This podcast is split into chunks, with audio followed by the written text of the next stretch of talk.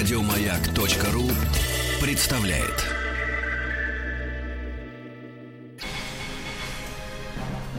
Собрание слов с Андреем Максимовым. Здравствуйте, Андрей Максимов на «Маяке». Я должен сейчас сказать, сегодня у нас в гостях, я не буду говорить этих слов, потому что я хочу, чтобы вы сейчас, пожалуйста, сделайте чуть громче звук ваших приемников, послушайте, как поет человек, и я вам не скажу, кто это. А потом вы послушаете эту песню, я вам человека представлю. А вот вы можете всю эту песню гадать, что это за человек, потому что вы сразу не догадаетесь ни за что. Давайте послушаем.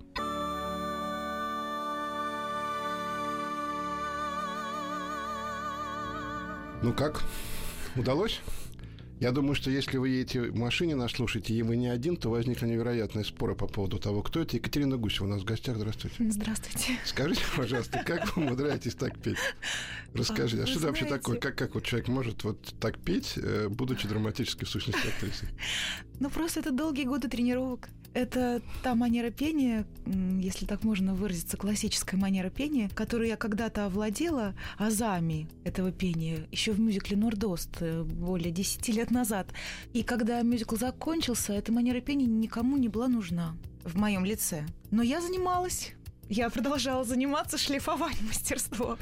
И вот, видите, э, Владимир Теодорович Спиваков э, позволил мне спеть это под его руководством, с его оркестром. И вот мы это услышали. Скажите, пожалуйста, вы говорите такие слова, это никому не было нужно, но я продолжала шлифовать. Если бы мы сейчас с вами были на телевидении, все бы увидели, что вы при этом так чуть виновато улыбаетесь как будто вы виноваты в чем-то. А, а что прида... Вот как вот человек понимает, это не надо, а зачем он тогда это делает все равно? Зачем он работает, если понимает, что это не востребовано? Мне кажется, это вдруг когда-нибудь пригодится, кому-нибудь будет нужно. Потому что я пела в мюзиклах, там совершенно другая манера исполнения. В том материале, в котором я участвовала, вот и сейчас пою рок-опера. Иисус Христос суперзвезда, бродвейские мюзиклы там, скажем, или вот сейчас Граф Орлов, где я играю Екатерину свою тезку, правда, великую. Вот, там совершенно другой тембр нужен голоса. Вот.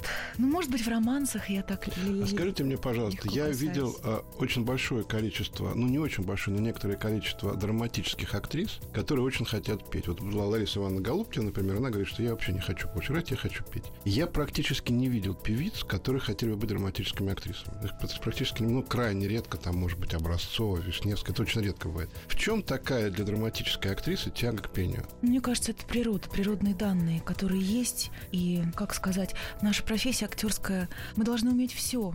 Если тебе дано что-то природой, это, это хочется, нужно развивать. Вам хочется Не больше... хочется, я получаю удовольствие. Вам хочется больше пить или играть э, Шекспира, mm. Островского и Чехова? Я, я даже не знаю. Я не знаю, как ответить на ваш вопрос. То есть такой дилеммы не стоит перед вами? Нет, я делаю то, это, Давай. Э, прежде чем мы перейдем к плану, мне вот ваш, я хочу сказать нашим слушателям, что передачи не просто так делаются. Мы добиваемся гостя, у гостей, как правило, есть директор. Вот ваш директор, она мне прислала, по сути, план беседы. Я буду ему следовать впоследствии. Но прежде чем я перейду к этому плану, я хочу у вас спросить. У вас двое детей, правильно? Да. При этом вы живете, причем я хочу сказать э, нашим слушателям, что двое детей от одного мужа, потому что это важно, мне кажется, вообще, а тем более в ситуации, когда речь идет про актеров. Я знаю этого человека, он замечательный такой мужчина, такой молчаливый и замечательный. Значит, муж, двое детей. При этом вы живете безумно насыщенной жизнью. Ваш директор написала мне про все ваши новости, их невероятное количество, мы сейчас все их обсудим. Что заставляет вас э, так активно жить творчески, когда можно, в принципе, ну, поиграть чуть-чуть и заниматься детьми? Именно так я и делаю. Просто ну, я вот я вам сейчас расскажу все, что происходит в вашей жизни. О семье и детях, и такое создается ощущение, что я исключительно занимаюсь творчеством. Это не так. Я не хватаюсь за все, и у меня не, не работаю там 12 часов в день. Да, есть э, момент съемок. А, например, кинолето. В основном я снимаюсь летом очень активно. Потому что осенью начинается сезон в театре, я привязана, прикована к Москве. И в неделю у меня, скажем, ну, может быть, три спектакля. И до семи вечера я дома. Если мы не выпускаем премьерный спектакль, как, например, это произошло в этом театральном сезоне. То есть у вас времени хватает? Хватает времени, хватает. Это потому, что вы умеете так себя организовать? Да, думаю, что да. Вот что пишет ваш директор. А можно побольше говорить о новом, что сейчас происходит в творчестве Екатерины. Очень, мне кажется, хорошая мысль. О новых фильмах, новых спектаклях. Две премьеры. Рассказывайте. Театр Моссовета, мой родной театр, я выпустила спектакль в ноябре «Римская комедия» «Ледион». Он э, был выпущен к юбилею Георгия Георгиевича Тараторкина, нашего замечательного артиста, любимого. Э, он играет Диона. Домициана, императора Рима, играет Виктор Сухоруков. И Ольга Остроумова занята в спектакле, Рита Шубина и Сан Саныч Голобородько ставил э, спектакль Полощ Хомский. В этом году Полощ тоже у него юбилей в ожидании круглой даты. Поэтому такой э, замечательный спектакль очень он любим сейчас, публикой. Сейчас мы узнаем Зорин про, про второй. Я хочу сказать нашим да, слушателям, что э, «Римская комедия» — это пьеса, которую в свое время ставил Товстоногов, и это был один из немногих спектаклей Товстоногова, который был запрещен. И то, что в вашем спектакле играет Тараторкин, играл Сергей Юрьевич Юрский, и это была, видимо, по тем временам вообще история про Рим, но это была такая история, которую запретили. Вот сегодня это больше политический спектакль или больше лирический спектакль? Да, безусловно, политический спектакль, но когда э, нам принесли пьесу, я не понимала, что это, зачем мы это взяли, то есть почему. Никто не представлял, насколько сегодня точно попадет это в нас.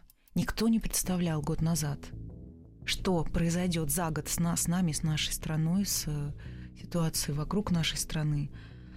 Как э, страшно сегодня звучат какие-то слова, и ну, удивительно злободневно получилось, я не знаю, очень сложно попасть на спектакль, э, билеты проданы уже на несколько месяцев. Ладно, ваш, да, да. ваш огромный зал? Да, да, да, это правда. Потому что люди действительно сидят... Э, Ой, ну такое редкое ощущение, когда как будто бы ты слышишь звук софитов. Софиты — это свет мертвая тишина. Прислушивается зал, как будто пытается понять, постичь, ответить себе на какие-то вопросы, разобраться. То есть мы возвращаемся опять э, к такому театру, который был у нас, ну, на котором я вырос, где изоповым языком говоря про Рим, говорят про нас. Я вот именно это и не понимала, почему мы взяли эту пьесу, почему изоповым языком. Сейчас не нужен, не нужен изопов язык. А оказывается, что нужен? Оказывается, что нужен, потому что о каких-то вещах не просто говорить открыто. Спектакль, в общем, о конфликте интеллигенции и власти, если так в двух словах объяснить, в общем, о чем он. А что вот так Так о войне. Я занервничала. Да, о том, что о многих вещах, в общем. Э, значит, это тут вот написано э, новых спектаклей, две премьеры. Это одна. Ну, давайте поговорим о моей роли в давайте, «Римская давайте комедия». поговорим да? о вашей роли. Ох, я играю распутную женщину, очень умную женщину э, с таким высоким интеллектом, у которой есть цель. Ну, это такой образ, мне кажется, современной женщины сегодня – так, и секунду, многие себя стоп, узнают. Тихо, тихо, тихо, подождите. Я... Значит, хочу вам сказать, что вы сказали. Я играю распутную женщину, да. у которой есть цель. Это образ современной женщины. Да. То есть вот так воспринимать современную женщину. Думаю, что да. Да, мне кажется. То есть современная женщина – это женщина, у которой, в общем, нет никаких нравственных и моральных... Нет. Желание устроить свою жизнь за счет мужчины, обеспеченного мужчины, успешного мужчины. А, ну, вот и Вам она кажется, преуспевает в этом. Большинство современных женщин таковы. Думаю, да. Она исключает возможность э, того, что в жизни может быть любовь. Э, нет, это исключительно холодные корыстные цели. И ее мечта – это трон. Тогда в то время в Риме невозможно было сесть на трон женщине, значит, можно было сесть на колени мужчине, который на троне. И, собственно, она по головам лауреатов – в нашем спектакле это поэты, скажем, которые лавроносные, да, которые вхожи в этот круг императора. Вот она заводит знакомство с ними через отношения с мужчинами, которые у власти, которые наверху. Она в конце возвышается над всеми Почему троном. вы так относитесь? Вот я отношусь к современным женщинам лучше, чем вы. Да. Почему вы к ним так относитесь? Не знаю, мне кажется, что вот, к сожалению, это так сожалению, даже дети, девочки в школе мечтают выйти замуж за олигарха, а не, скажем, стать кем-то. Вот я, по моим наблюдениям, к к сожалению, вот я такой вывод сделала. Вы как-то все грустнеете и грустнеете. Надо поговорить Ну про да. вторую премьеру, мне кажется, это Да, ну просто хорошо. сникнете. Что такое вторая премьера? Это спектакль моего учителя Юрия Ивановича Еремина. Первый спектакль в театре Моссовета. Это был спектакль «Учитель танцев», где я играла Флореллу. Постановка Юрия Ивановича Еремина. Затем был спектакль по пьесе Вильямса «Трамвай желания» в пространстве Тенниси Вильямса. Так он у нас называется. Это тоже его режиссура. И затем «Царство отца и сына» тоже Юрий Иванович поставил, где он взял две пьесы Иван Грозный и Федора Иоанновича Толстого, объединил их э, первый и второй акт. Я там занята. И вот это уже еще один спектакль, куда меня позвал свою постановку «Морское путешествие» 1933 года. Это его инсценировка, пьеса даже, если можно так сказать, его декорации э, и костюмы. Опять ин- авторская режиссура. Инсценировка чего-то? Ну, он читал, естественно, и пьесу, то есть, простите, сатирическую поэму «Корабль дураков», которая еще написана была в 15 веке, если я не ошибаюсь. И потом, конечно же, это фильм «Корабль дураков», Майля, который вот ЧБ фильм, можно сказать, классика. Ну и Босх обращался к этому сюжету тоже, если говорить о средневековье, да, в, своих, в своем А полотне «Корабль почему дураков». 1913? 1933. Ну так вот он, может быть, э, для зрителей как-то немножечко намекнул, что это не а история такая драматическая. А скажите мне, Катя, почему, когда вы начинаете говорить про спектакль, вы начинаете так грустнеть? Грустнеть, Да, что я даже думаю, сейчас что-то Ну- случится. Прямо вот такое ощущение, что вы говорите о чем-то либо чрезвычайно важном, либо чрезвычайно грустном. Нет, мне хочется сказать о чрез- чрезвычайно важном. Я подбираю слова, боюсь ошибиться, потому что все-таки я ну, мне проще быть э, внутри истории, чем э, говорить о ней вот сейчас здесь, да. Поэтому это так я сосредоточена. А ваша роль тоже такая противная женщина? Но она противная женщина, но она потом становится прекрасной. За 26 дней она меняется. В 26 дней они плывут из Мексики в Германию, в фашистскую Германию приплывают. И начинается путешествие, мы видим такую разношерстную, разноцветную толпу, люди разных сословий, конфессий, там, профессий, возраста. Но они становятся фашистами, когда сходят на берег. Андрей Максимов и его «Собрание слов». Э, Мы продолжаем беседу с Екатериной Гусевой. Мы остановились на спектакле, еще раз скажите, «Морское «Морское путешествие», путешествие 1933 год, который поставил Юрий Иванович Еремин. Это был второй режиссер в моей жизни, который пригласил меня в театр. Поэтому, еще когда он руководил театром Пушкина, поэтому я его люблю и буду благодарен ему всю жизнь. Вы остановились на том, что люди плывут 26 дней, сходят на берег и становятся фашистами.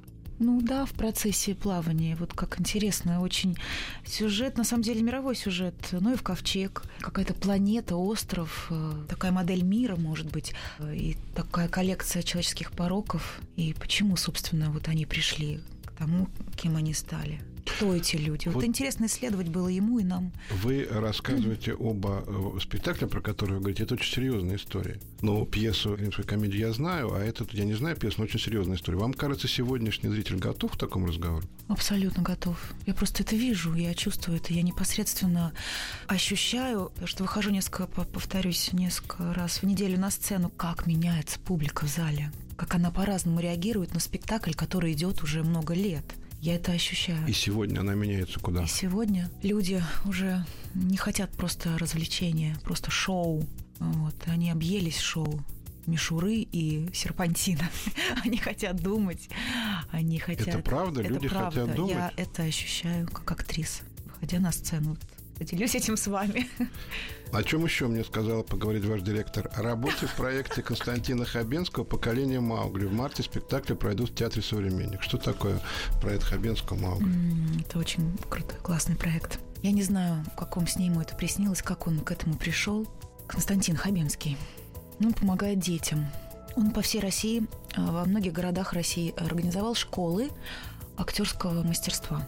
А, Не для того, чтобы, закончив эти школы, дети поступали в театральные вузы, становились артистами, а для того, чтобы они не дышали бензином в целлофановых пакетах. Или как они там это делают, Да, я ну, не знаю. неважно, да. Потому что, да, действительно, а, есть спортивные секции, есть музыкальные школы, но еще театральные школы есть. То, что э, раньше было почти в каждой школе театральные кружки, там ставились какие-то постановки. Сейчас в это время как-то ушло. И, в общем, когда я была в Перми, у меня там были гастроли, я заехала в школу. Костя очень хитро делала. Я поделюсь, и я думаю, он меня простит. Он звонил своим коллегам, которые с театрами гастролировали по России. Или, например, звонил в Министерство культуры данного города или округа, я просто, может быть, неверно говорю, как Ну, это называется. да, да, ну, И спрашивал, кто у вас будет, скажем, в марте. Ему говорят, допустим, у нас в марте будет э, Андрей Макаревич. Окей, он звонит Андрею Макаревичу условно и говорит, Андрей, не мог бы ты заехать ко мне в школу, посмотреть, что делают ребята? Вот таким образом я попала тоже на, человек. на спектакль. Уди- У меня это, конечно, потрясло, удивило. Преподают в школах артисты областных театров, которые не снимаются в сериалах, и зарплата у которых не очень большая. Артисты, которые не задействованы в этих областных театрах в силу возраста, в общем-то, да, у которых огромный потенциал, талант и возможность ни- никому не нужная, да, вот научить, за, увлечь чем-то. И они преподают с таким удовольствием. И, в общем, через года два он собрал талантливых детей и придумал для них такой спектакль, который называется «Поколение Маугли». Они в этом спектакле играют. Костя тоже играет. Пригласил туда вот артистов, меня, например. Я играю Багиру. И вы играете с детьми, С детьми, да. а дети со всей страны или из какого-то одного? Нет, нет, ну, например, Казань. Из Казани точно. И, по-моему, из Перми. Это просто дети, школьники, просто Да, школьники. да, да, просто школьники. И что будет? Вы будете, ну вот вы это сделаете спектакль. Ну, во-первых, мне потряс... я была потрясена качеством. Это не художественная самодеятельность. Это очень дорогой свет, декорации, потрясающий звук. Это Чекрыжов, Сережа сделал аранжировки, Кортнев написал музыку, слова. Это очень хороший музыкальный материал. Это мюзикл? Это музыкальный спектакль, нет. Там просто есть несколько музыкальных номеров, танцевальных, там хореография замечательная, очень сложная. В общем, Воу, я работала с детьми. И в Нордосте у нас была детская труппа, и в мюзикле «Звуки музыки». Э, Семь ноток, семь детей на сцене, пять составов, их 35. Но там 40 человек. Вот. И эта энергетика честная, конечно, потрясает. А потом еще самое важное, что он это делает не просто для зрителей, для родителей этих детей, а для больных детишек, которые нуждаются в помощи. У него свой фонд, он помогает детям, которые больны э, раком головного мозга, и, средства перечисляются конкретным, не вообще фонд, а на лечение конкретных детей, чьи портреты, в общем. Мы сегодня играем для такого-то мальчика, завтра мы играем для такой-то девочки. Поэтому отдача идет такая, э, дети понимают, что... Я говорю, прям мне меня очень тоже. эмоционально сложно э, говорить об этом. В общем, А Хабенский в этой истории э, режиссер или он только ну, он кокетничает, что он только, скажем, организатор или артист. Нет, конечно, он поставил фактически Это просто спектакль. человеку пришло в голову, что детям надо помогать. Да, вот и он таким образом это решил делать. И, наконец, последнее, о чем я вас должен спросить, скажу вам сейчас, предстоящей премьере в апреле фильма «Лука», который для Кати имеет очень большое значение. Расскажите нам про фильм, который имеет для вас очень большое значение. Фильм «Молитва», можно даже так выразиться. Так сказал один из кинокритиков, я не помню кто. Фильм о Валентине Воине Есенецком. Наш современник, который умер в 60-х годах, не помню точную дату. Был обычным врачом, прожил долгую жизнь э, хирургом, был ученым, оставил тома по гнойной хирургии, по которым сейчас учат студентов, медиков. Женился на сестре милосердия, ее называли святой сестрой Анну Ланскую, потому что она дала обет безбрачия в 17 лет. Но нарушила обет и вышла замуж по любви за Валентина, за доктора молодого. А почему она дала обед безбрачия? А, Но она была верующей, Она решила, что это не божеское дело? М, но она в какой-то момент решила исключительно посвятить себя Богу. Но, тем не менее, Но, полюбила тем не человека. менее, да, она не ушла в монастырь, она работала, как сказать, на передовой. 17-й год. 15 год волнение, очень много раненых, больных людей. Вот она была в миру, жила в миру. Но встретила врача, полюбила, родила ему четверых детей. Они, у них была счастливая семья. Но он лечил, спасал других, а свою любимую женщину не уберег. Она умерла от туберкулеза легких в Ташкенте, куда они переехали, он надеялся ее спасти. И ну, я сейчас... Это долго, в общем, такая... А вы играете его ее? Биография. Я играю, да, его жену. А его кто играет? А его играют два артиста. Это Андрей Саминин, потрясающий актер, и Виталий Сергеевич Безруков, который, знаете, когда я увидела фотографии э, Валентин Война и Синецкого Виталия Сергеевича, прям, знаешь, знаете, оторопь такая, вот они настолько похожи, удивительно, внешнее сходство. Сейчас прервемся буквально на секунду и продолжим разговор. У нас небольшой перерыв. Андрей Максимов и его «Собрание слов» студии «Маяка» Екатерина Гусева мы говорим про фильм «Лука». Я просто должен объяснить людям, они могут быть не знают, что кто такой Виталий Сергеевич Безруков. Это замечательный совершенно артист, который в свое время играл в спектакле «Разбойники» в театре Пушкина, и на него просто вот на него как ходил народ, и потом он играл в театре сатиры. Кроме этого, он, наверное, известен людям как отец тоже очень хорошего и известного вам артиста Сергея Безрукова. Да, я продолжу, если можно, о фильме, вот личности Луки. Рассказ о том, как постепенно человек приходит к вере, в то время, когда храмы заколочены, некому служить молебны, буквально валяются рясы, кресты сорванные, священнослужители гонения на них, кто-то расстрелян, кто-то срезает бороду, идет в НКВД службу по поимке священнослужителей, как один из персонажей нашего фильма, один из людей, который сыграл вот такую роль в судьбе Валентина Войны Синецкого. Как он продолжает оперировать на ужас молитвы с иконой, за что на 11 лет его сослали в лагеря, он не отказался от сана под пытками. Удивительная судьба. Он канонизирован в 2011 году. Кто Его мощи святителя Луки который находится в Симферополе, в Свято-Троицком монастыре, исцеляют людей. И и много есть. А кто режиссер? Свидетельств этому. Режиссер Александр Пархоменко. Снимали три страны. Украина, Россия, Белоруссия. В Украине была премьера, показ. В Минске тоже был широкий прокат фильма. И вот э, в конце апреля компания ЦПШ, Central Partnership, э, прокатывает наш фильм в России. Скажите мне, пожалуйста, я выполнил задачу про все ваши новости рассказал. Ведь Теперь я могу вас... Правильно, я думаю, мы да, сделали. Да? Все правильно, абсолютно. Mm-hmm. Так я же, конечно. Скажите мне, пожалуйста, как вы видите, в чем вот в сегодняшнем мире, в сегодняшней жизни задача актрисы? Она есть вообще задача актрисы? Или актриса просто работает и работает, никакой задачи у нее нет? Жалко, что жалко. Вот мне как телевизионному человеку так жалко, что нет камеры, вы не видите. Собственно, ответ уже прозвучал, только он прозвучал без слов. Вам надо как-то это озвучить. Ваш взгляд надо озвучить сейчас. Нести доброе, светлое, я думаю, Зачем? мне кажется. Зачем? Зачем? Ну, чтобы спасти этот мир, чтобы он стал лучше. Вы сейчас говорите серьезно? Но все равно я ищу оправдание тому, что я делаю.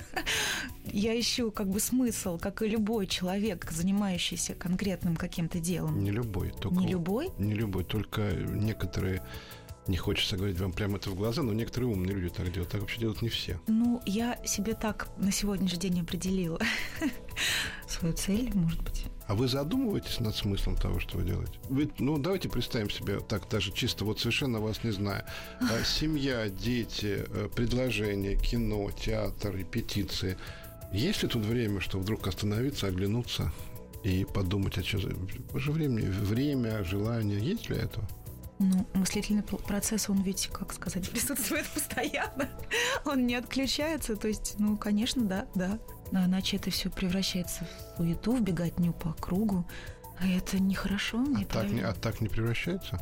Ну вот, когда ты себе объясняешь, зачем ты все это делаешь, то легче переносить э, какие-то вот моменты, связанные с каким-то вам кажется, что человек, который придет, придет в театр, ну, посмотрит, ну, скажем так, условно назовем это хороший спектакль, его жизнь от этого улучшится? Ну, он, по крайней мере, задумается, может быть, что-то скорректирует. Я очень на это надеюсь. Правда, я верю в это искренне. Иначе зачем? Зачем? До какой степени вам нужно быть знаменитой, популярной и так далее, чтобы про вас помнили? Вам вообще вот слава в вашей жизни играет роль? Какое у вас вот. выразительное лицо. Вот, где так жалко. Вот, я вам хочу сказать так. Гусева сначала отвечает взглядом. Ну, просто вы этого не видите. А дальше она начинает этот взгляд А вы знаете, вот правда же, что актеры это не те люди, которые играют и делают вид. Это люди, которые не могут скрыть то, о чем они думают, переживают. Ну, ну, ну правда ведь это так, а не наоборот. Ну, по-разному бывает, вообще, честно говоря. Но иногда лучше бы актер скрывал то, о чем он думает и переживает. Но в данном случае, наверное, то есть давайте это еще расшифруем, потому что это такой не, неожи, необычный взгляд. Актер это человек, для которого профессия это исповедь. Нет? Я не могу так сказать. Как? Вы, вы сказали, человек, который не может скрыть то, что он должен сказать. Это, собственно, и, и, исповедь.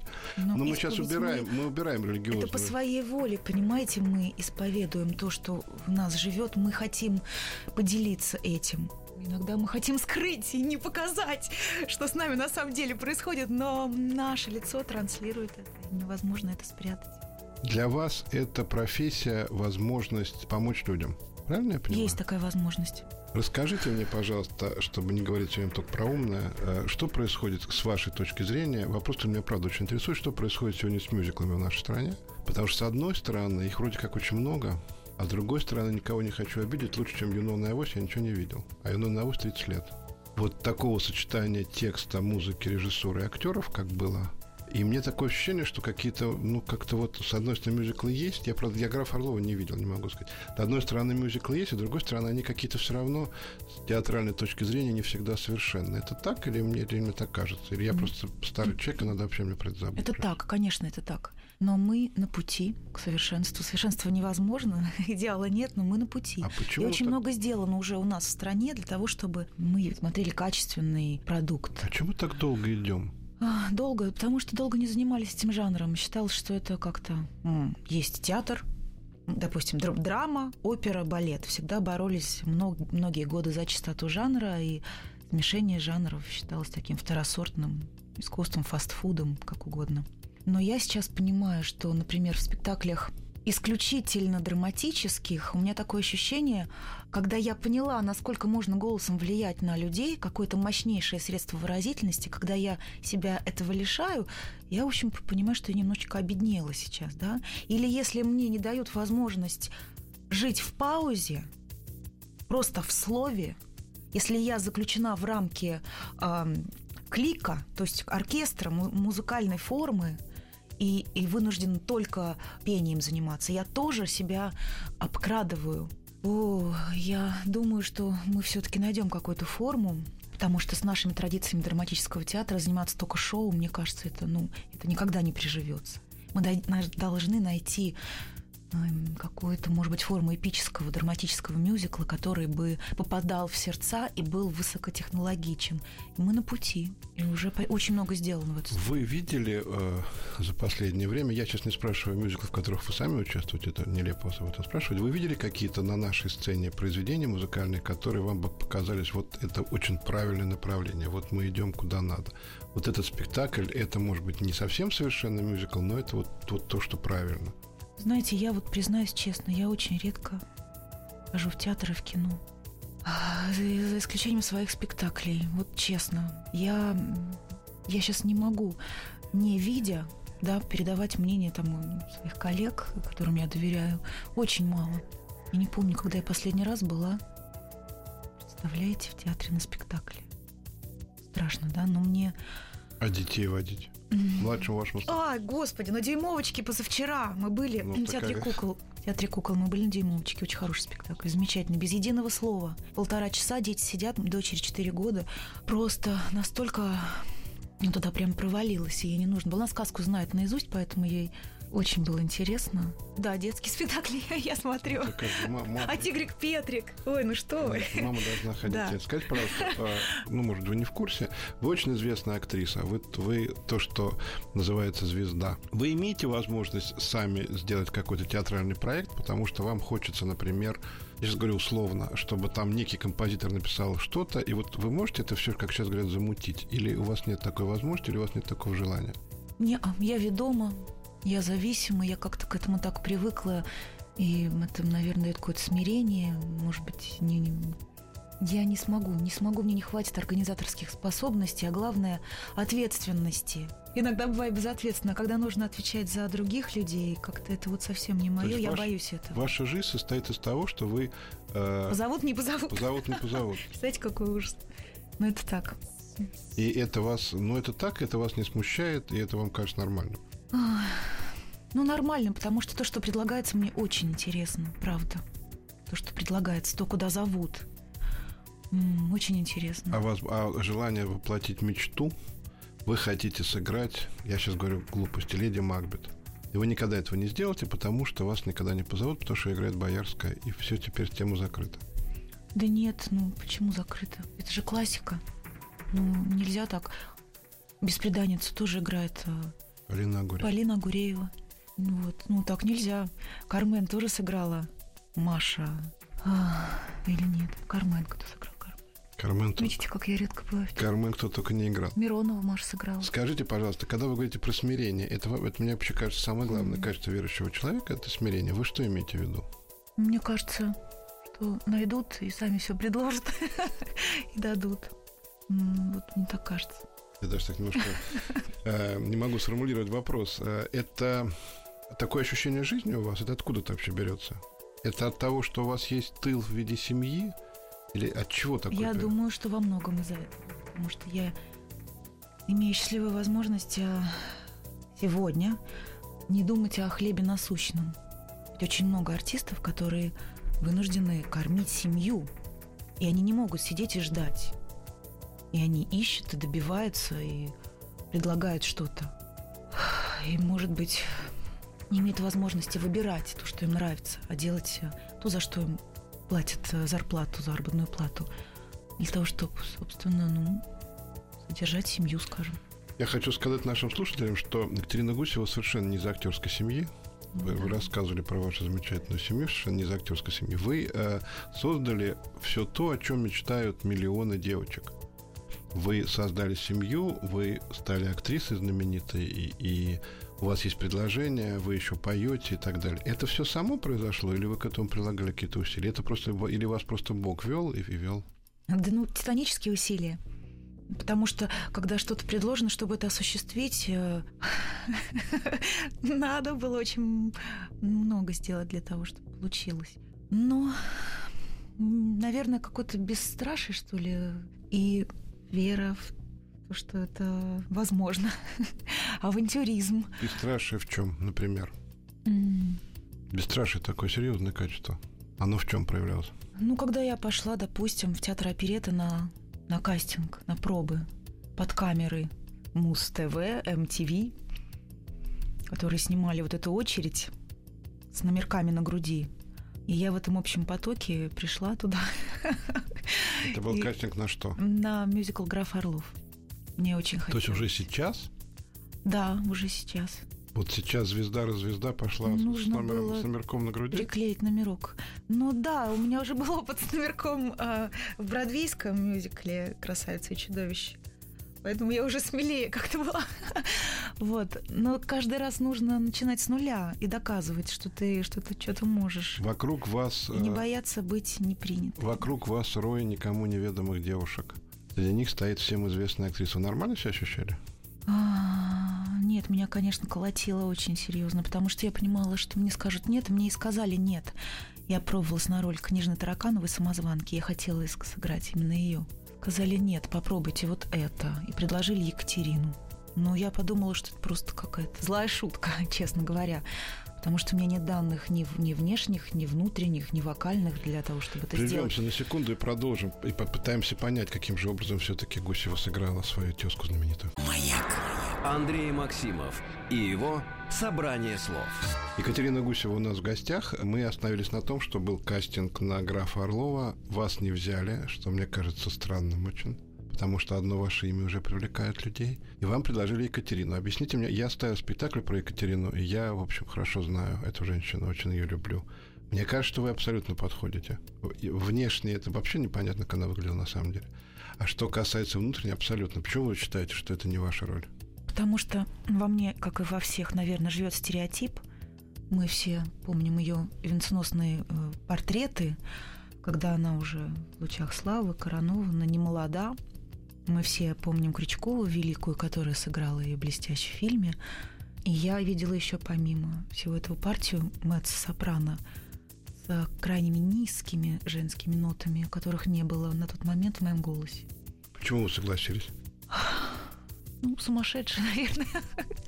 Я очень хотела попасть в этот труп, потому что я считаю, что артисты, которые там поют, это вот цвет музыкального жанра, действительно, в нашей страны. Я сейчас не лукавлю. Для меня Игорь Балалаев, он вот на пьедестале. Это мощнейший драматический актер, который обладает еще таким голосом сильным. И мне очень хотелось туда попасть. Именно в этот театр, в эту труппу. Поэтому я рискнула. И первое, что мне сказала Куксо, Александра Васильевна, концертмейстер, которая работала со Шмыгой, с Лилией Амарфи, сказала, ну, если голос не жалко, давайте попробуем. И мы начали пробовать. Скажите, пожалуйста, хочу объяснить нашим слушателям, что во времена Екатерины дородная женщина считалась красивой, поэтому ее рисовала. Она гораздо на портретах, э, скажем так, крупнее, чем была на самом деле. У меня в спектакле Екатерина играла Илза Лиепа, которая вообще просто, что касается форм, она потрясающая актриса, но она очень такая худая женщина. Но характер мы знаем из фильмов и так далее. Вы похожи по характеру на Екатерину Великую? Я, можно, чуть к фактуре вернусь. Я тоже была потрясена, когда я увидела корсеты и платье ее. Понимаете? Мне странно, на портретах такая, да, да, да, в общем, да, да. тучная женщина. Да, может быть, вы правы, может быть, в этом вот где загадка. Нет, я не могла это, найти это ответ. не я прав, это, это исторический факт. Mm-hmm. Просто тогда считалось, что чем пышнее формы, тем лучше. Но я приносила из театра Моссовета толщинку, в которой я играю э, Стеллу из «Трамвая желания», как шар. Но у меня зарубили эту толщинку, сказали «нет». И я сказала, ну, тогда я попру в вертикаль. Не вширь, а ввысь. И я в общем, энергетически пыталась ее постичь, понять. Вы похожи?